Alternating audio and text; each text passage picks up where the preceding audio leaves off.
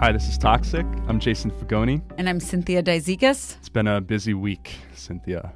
Rushing to the end of the year. I think this is maybe maybe the most busy week we've had yet. Three stories we've been working on. Yeah. Simultaneously. Right. And um, and we're here to tell you all about them. Some are updates, some are follows, and, And some are completely new some breaking news. discoveries. And we will tell you more about them after the break.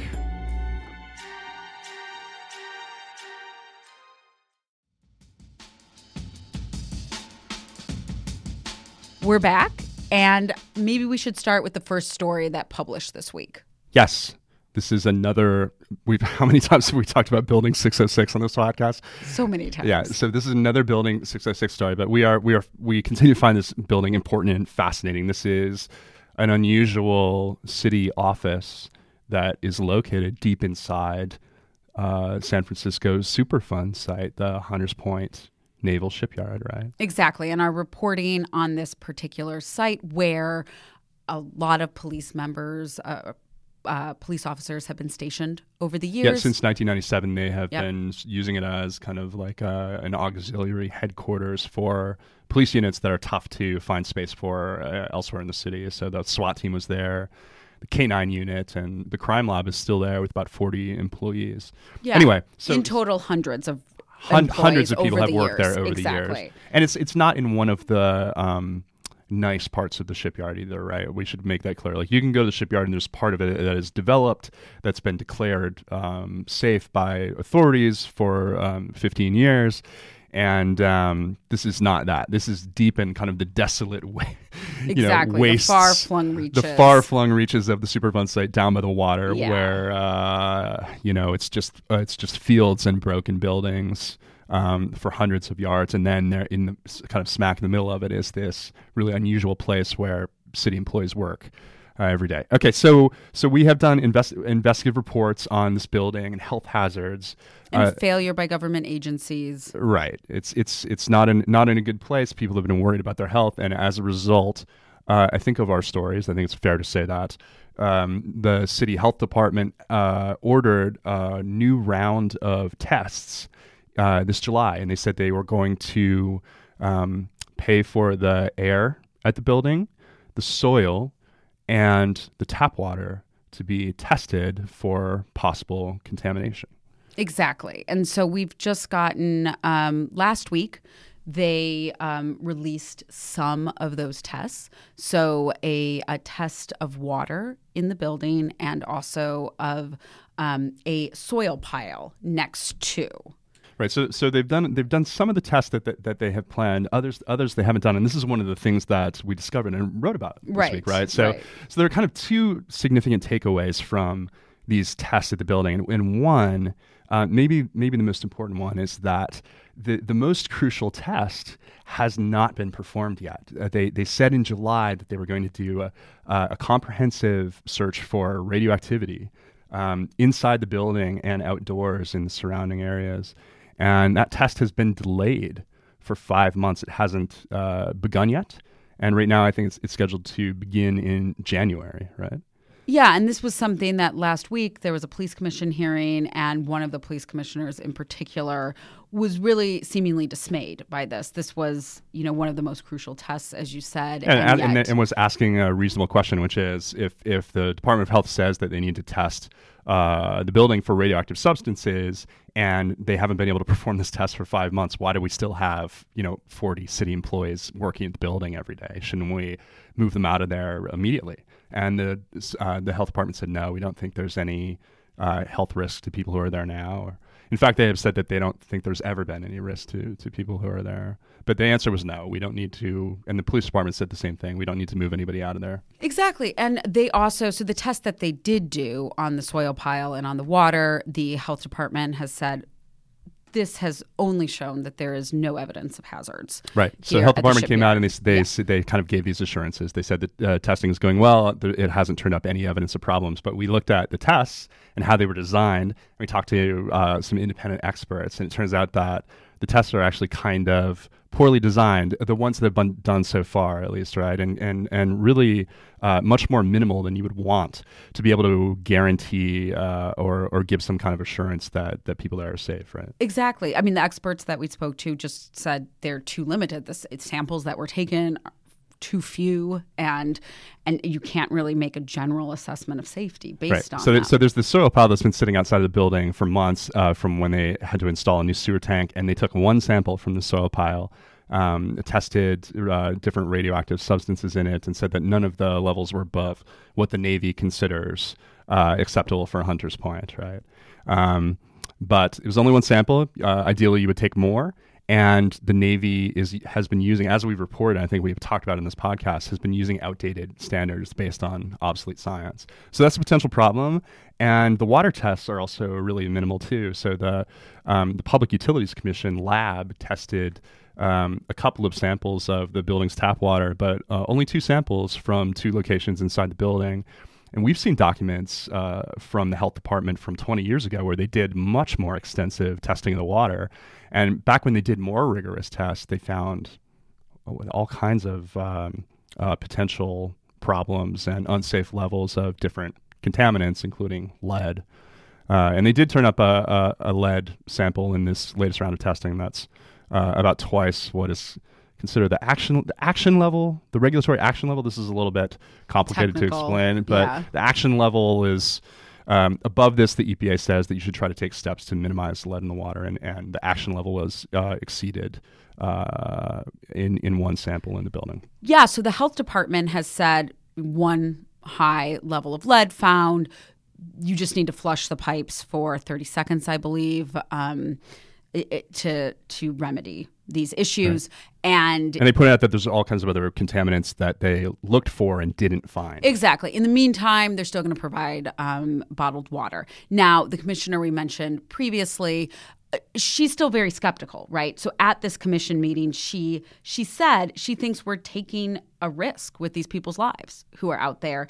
And and she doesn't understand why more pressure isn't being put on the mayor's office to get these people out of this building. So that is sort of the state we're in at the moment at 606. We're waiting for this this um, you know significant test of radioactivity to come back to be done.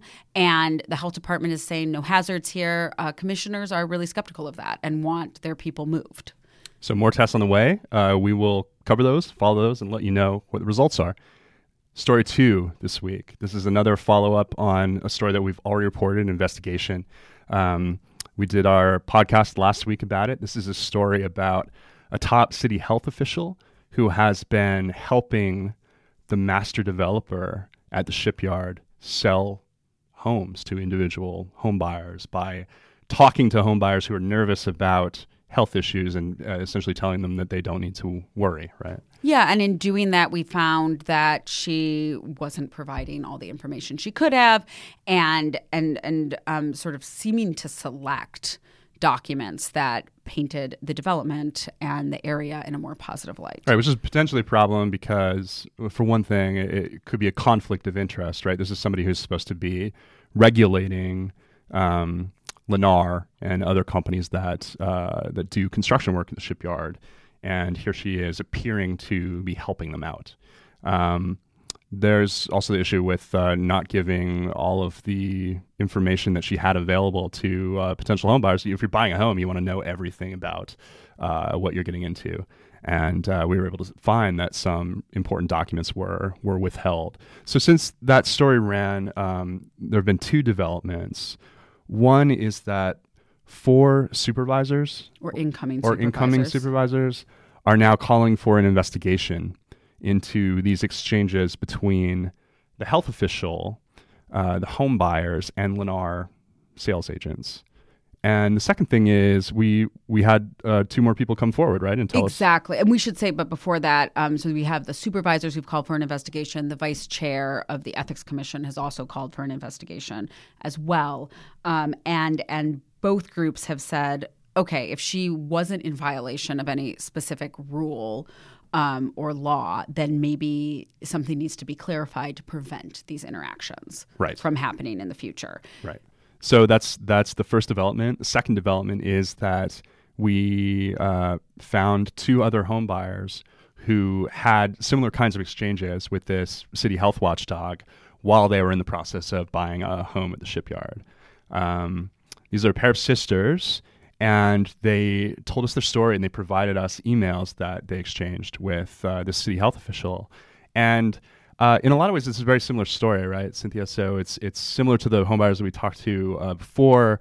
You know, they are in the process of buying a home at, the shipyard. They see something in the news um, about a discovery of a problem in the cleanup, and uh, they start to get worried about their health and safety. And they reach out to uh, Lennar and they say, uh, "Can you give us more information?" And Lennar directs them to the city health official um, but the story is a little bit different because the the the, the three uh, sets of homebuyers that we spoke to for our piece uh, all thought that they had been pretty well served by uh, the city health official and thought that she was uh, giving them, you know, uh, responsive information. And these two homebuyers we talked to since the story uh, came out feel like they were really kind of misled by her. Right. Exactly. I think they, I mean, they certainly started out in the same position as the other homebuyers, thinking, wow, like this is the city's expert.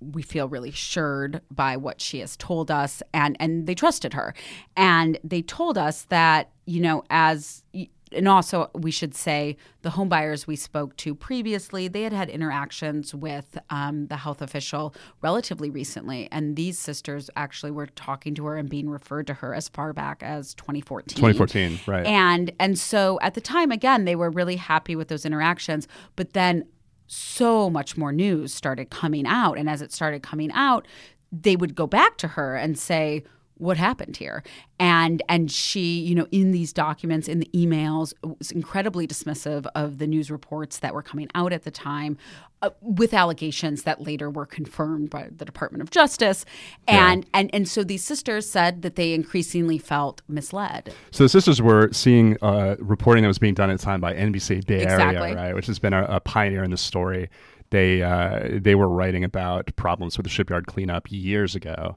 uh, before a, a, lot of other media outlets uh, uh caught on, and um, uh, this health official was essentially blaming. Uh, the media in emails to these sisters saying that right. the, the what the media was reporting was not accurate, and that, that even that the media in general just wants to create headlines, right, and sell sell newspapers.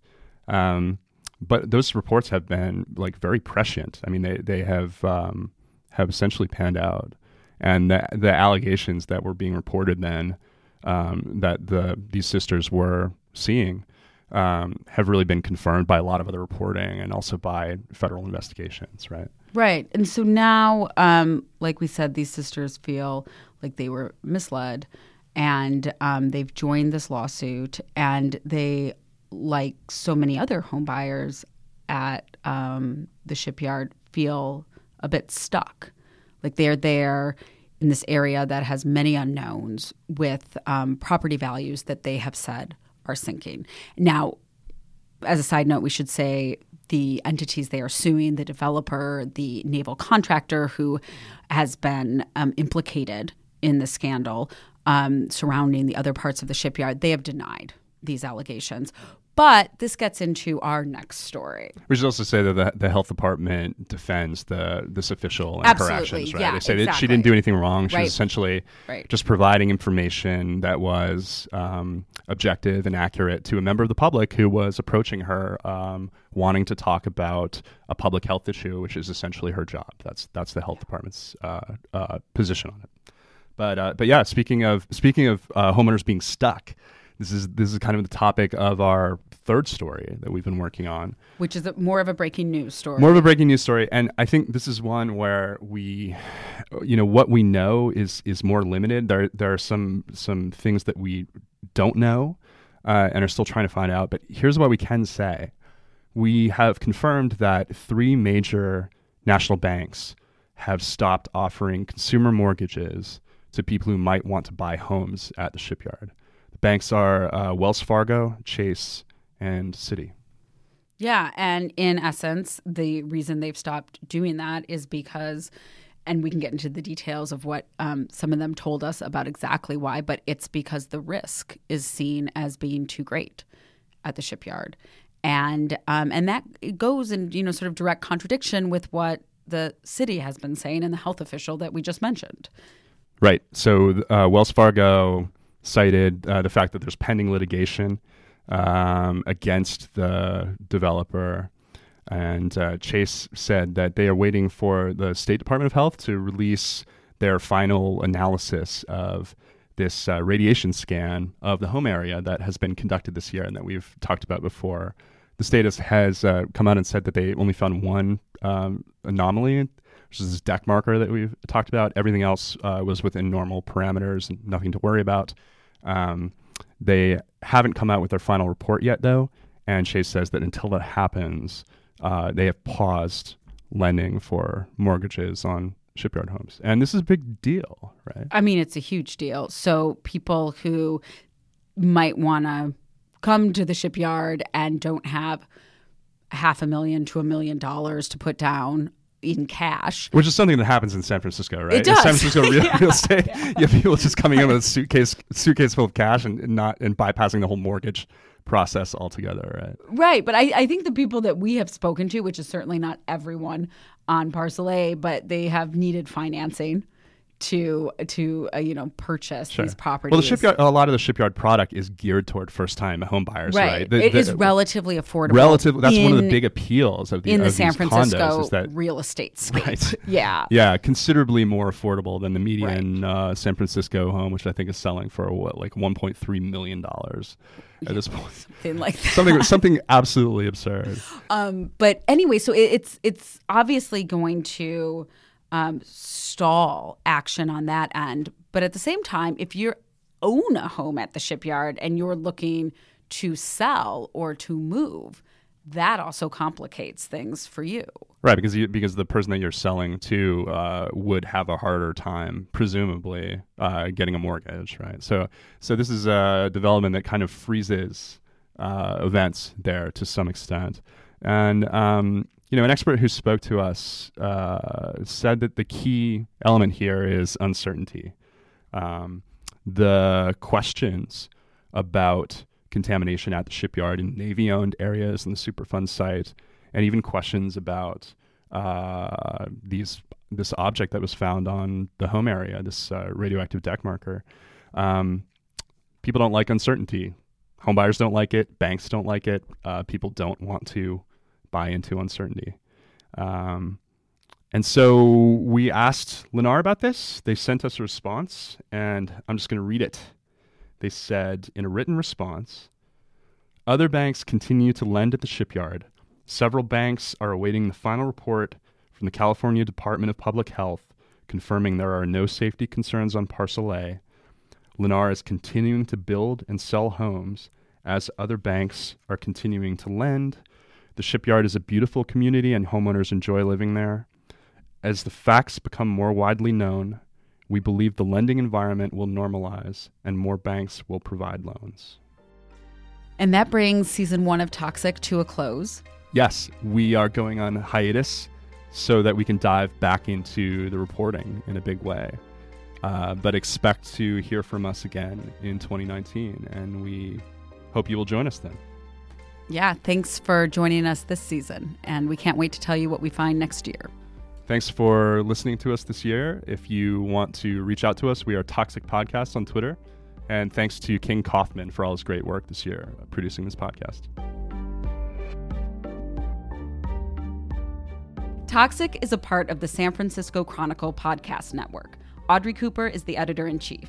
If you like this show, we'd love it if you'd subscribe to it, wherever you get your podcasts. And if you've got a minute to give us a quick review, that helps us build our audience so we can keep growing. You can support Toxic and a lot of great journalism with a print or digital subscription to the San Francisco Chronicle. Find out more at sfchronicle.com slash subscribe.